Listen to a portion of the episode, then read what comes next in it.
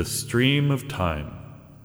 Hello, and welcome back to the history podcast, The Stream of Time. I'm your host, Elliot the Historian, and this episode we continue the series on Alexander III of Macedon, known more commonly as Alexander the Great. Just to recap, Alexander succeeded his father Philip as the king of Macedon. He inherited a very well trained army and used it to pacify the Greeks. Philip was assassinated, but not before starting preparations for an invasion of Asia Minor, modern day Turkey, ostensibly to liberate the Greek cities of Asia Minor, but also to further build his own political power. Last episode, we saw Alexander win a crushing victory in northern Asia Minor at the Battle of the Granicus in May 334 BC. In this single battle, Alexander wiped out most of the Persian leadership in Asia Minor. This made Alexander's run through Asia Minor much easier than it would have been had he still had any serious opposition. But just to be clear, it still wasn't a cakewalk. The Greek advisor to the Persians, Memnon of Rhodes, still provided a challenge to Alexander and slowed him down a bit, both on land and on the sea. Memnon had organized a fleet in the Aegean and used it to take some Greek cities at Alexander's strategic rear. Alexander used the next year to retake Asia Minor, and in mid 333, Memnon died, probably of natural causes. A Persian general named Pharnabazus took over, but the death of Memnon seemed to take a lot of steam out of the resistance to Alexander in Asia Minor. In mid 333, Alexander and his army crossed the Taurus mountain range in southern Turkey at the Cilician Gates, modern day Kilikia. The great king of the Persians, Darius III, heard about the defeat at the Granicus and took the threat seriously. He assembled a large army at Babylon. While the ancient sources tell us that Darius's army was between 250,000 and 600,000, those numbers are almost certainly inflated and also included non combatants and service personnel. Modern historians estimate that Darius's army was probably around 100,000 to Alexander's 40,000 or so at this point. Darius marched this army out to the Syrian plain around the modern day city of Antakya in Turkey with the hopes of drawing Alexander out to battle on a large area where he would be able to use the advantage of a larger army. What Darius didn't know was that Alexander had fallen ill after bathing in a river, and because of that had been convalescing in bed, which meant that he was not marching to battle at the time that Darius hoped he would. I want to take a moment to talk about an incident related to Alexander's sickness that we are told of by the ancient historians. Let's jump straight into Arrian's account. Arrian, as you may remember, is probably the best source on Alexander we have, even if he was writing hundreds of years after Alexander's death. Here's the passage About this time, Alexander had a bout of sickness. The cause of it, according to Aristobulus's account, was exhaustion, but others say that he plunged into the river Cydnus for his swim. The result was that Alexander was seized by a convulsion, followed by high fever and sleepless nights. All his doctors but one despaired of his life. But Philip of Acarnania, who attended him and was not only a trusted physician, but a good soldier as well, proposed to give him purgative. Alexander consented to take it, and just as Philip was preparing the draft, Alexander was handed a note from Parmenio. Beware of Philip, the note read. I am informed that he has been bribed by Darius to poison you.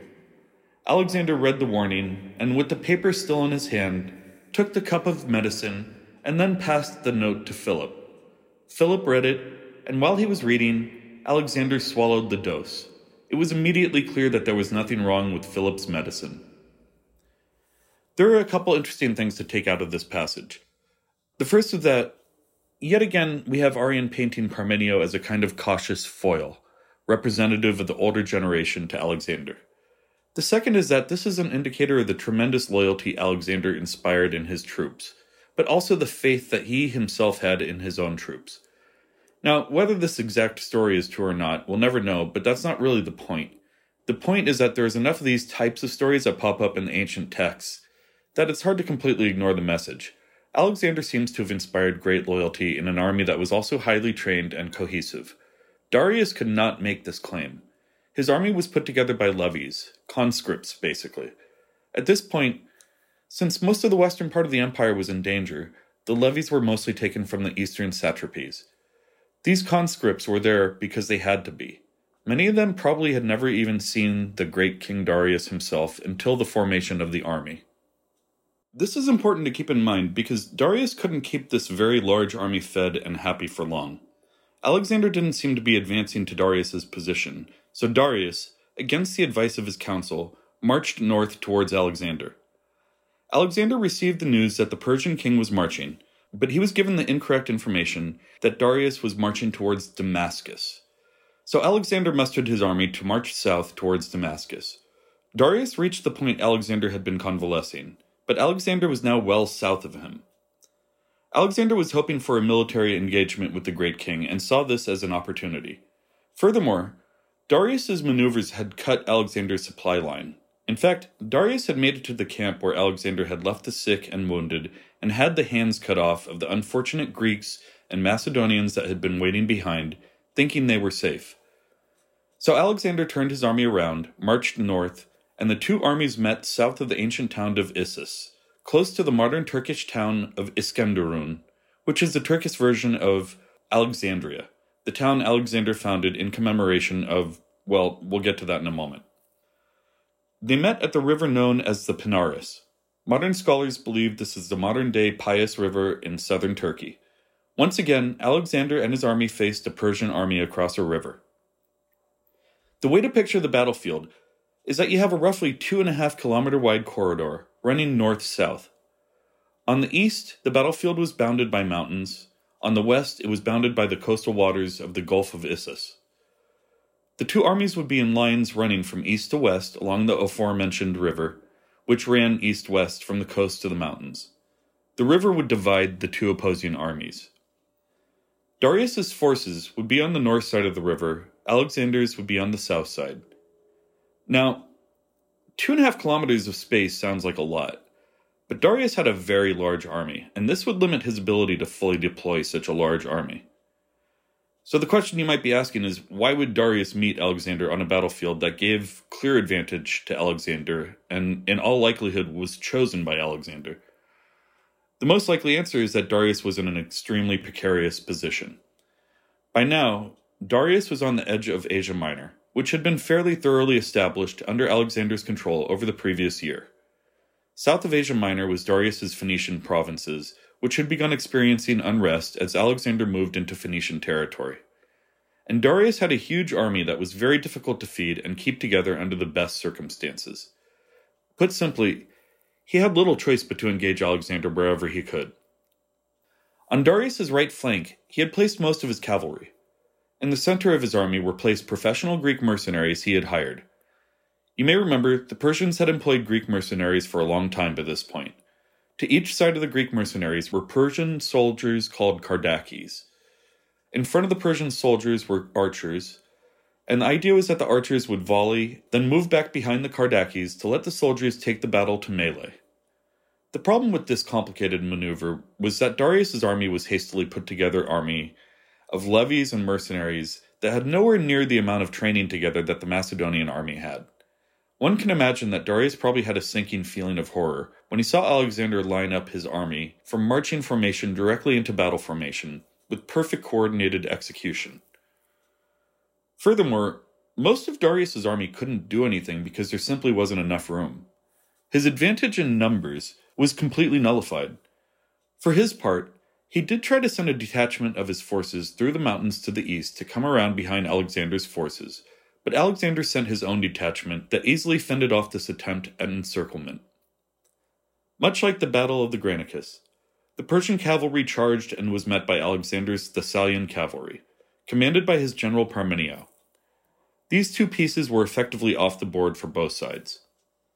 Alexander's center was mostly heavy infantry soldiers in a phalanx formation these soldiers had to cross the Pinaris River and move up the banks to meet Greek mercenaries in the Persian employ.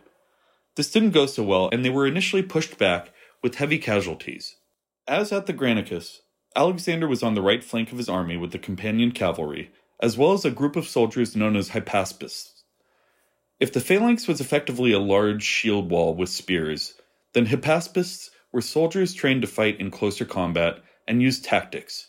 Simply put, they were more agile. Alexander could see the weakness in Darius's formation, and that was in the Kardakis and the archers. Alexander also had a terrain advantage on this side of his army.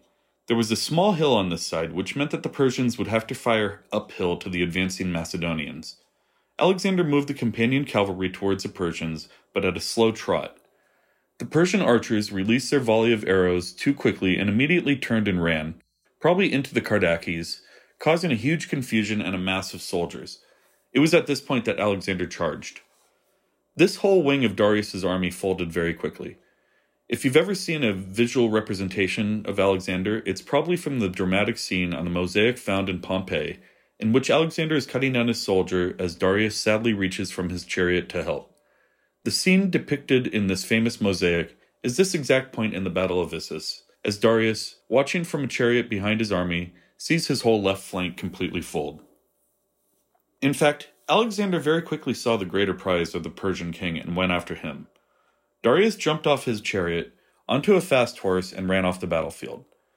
Now, before you condemn Darius for cowardice, understand that the war would have been over had Alexander caught Darius, and Alexander was literally coming directly after him. Fortunately for Darius, Alexander saw that his center was struggling against the Greek mercenaries, and he turned around to come crashing into the rear of the Greek mercenaries. And with this, the battle was effectively finished. An overwhelming victory on Alexander's part. It probably took no more than 15 minutes. Now, let's take a step back. Tactically, this battle played out similarly to the battle at the Granicus, which we covered in the last episode in the series. And while Alexander's victory at the Granicus had also been a strategic victory, as he had taken out most of the Persian high command in Asia Minor, the Battle of Issus had far different ramifications. Let's take a look at them. First, this was the first battle in which Alexander went against the great king himself. The battle resulted in the great king fleeing the field for his life. This was a propaganda victory for Alexander.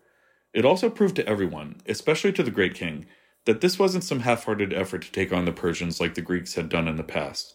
Alexander was now clearly an existential threat to the centuries old Achaemenid Empire going back to Cyrus the Great in the mid 6th century BC. Second, Alexander had captured Darius's baggage train camp, which was filled with riches. Any money problems he might have had were gone now, as he had captured a huge amount of money.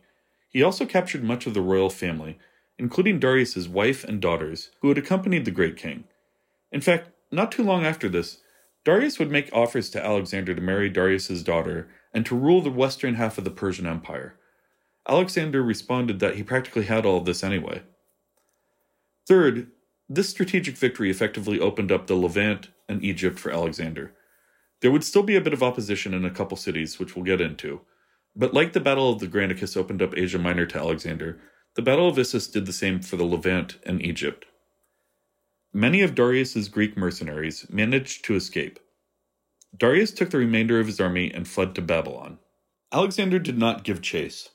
A large part of the western half of the Persian Empire was still nominally under Darius's control, the Levant as well as Egypt. Following Darius east without fully securing the west would have caused a couple problems for Alexander. For one, his supply lines could be cut off while he was on campaign in the east. For another, Alexander had already experienced some problems with Persian fleets in the Mediterranean causing trouble.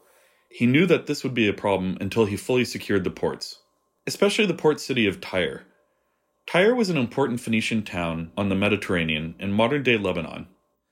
The Phoenicians had been an important culture in the Mediterranean of antiquity, proving to be skilled traders, explorers, and colonizers.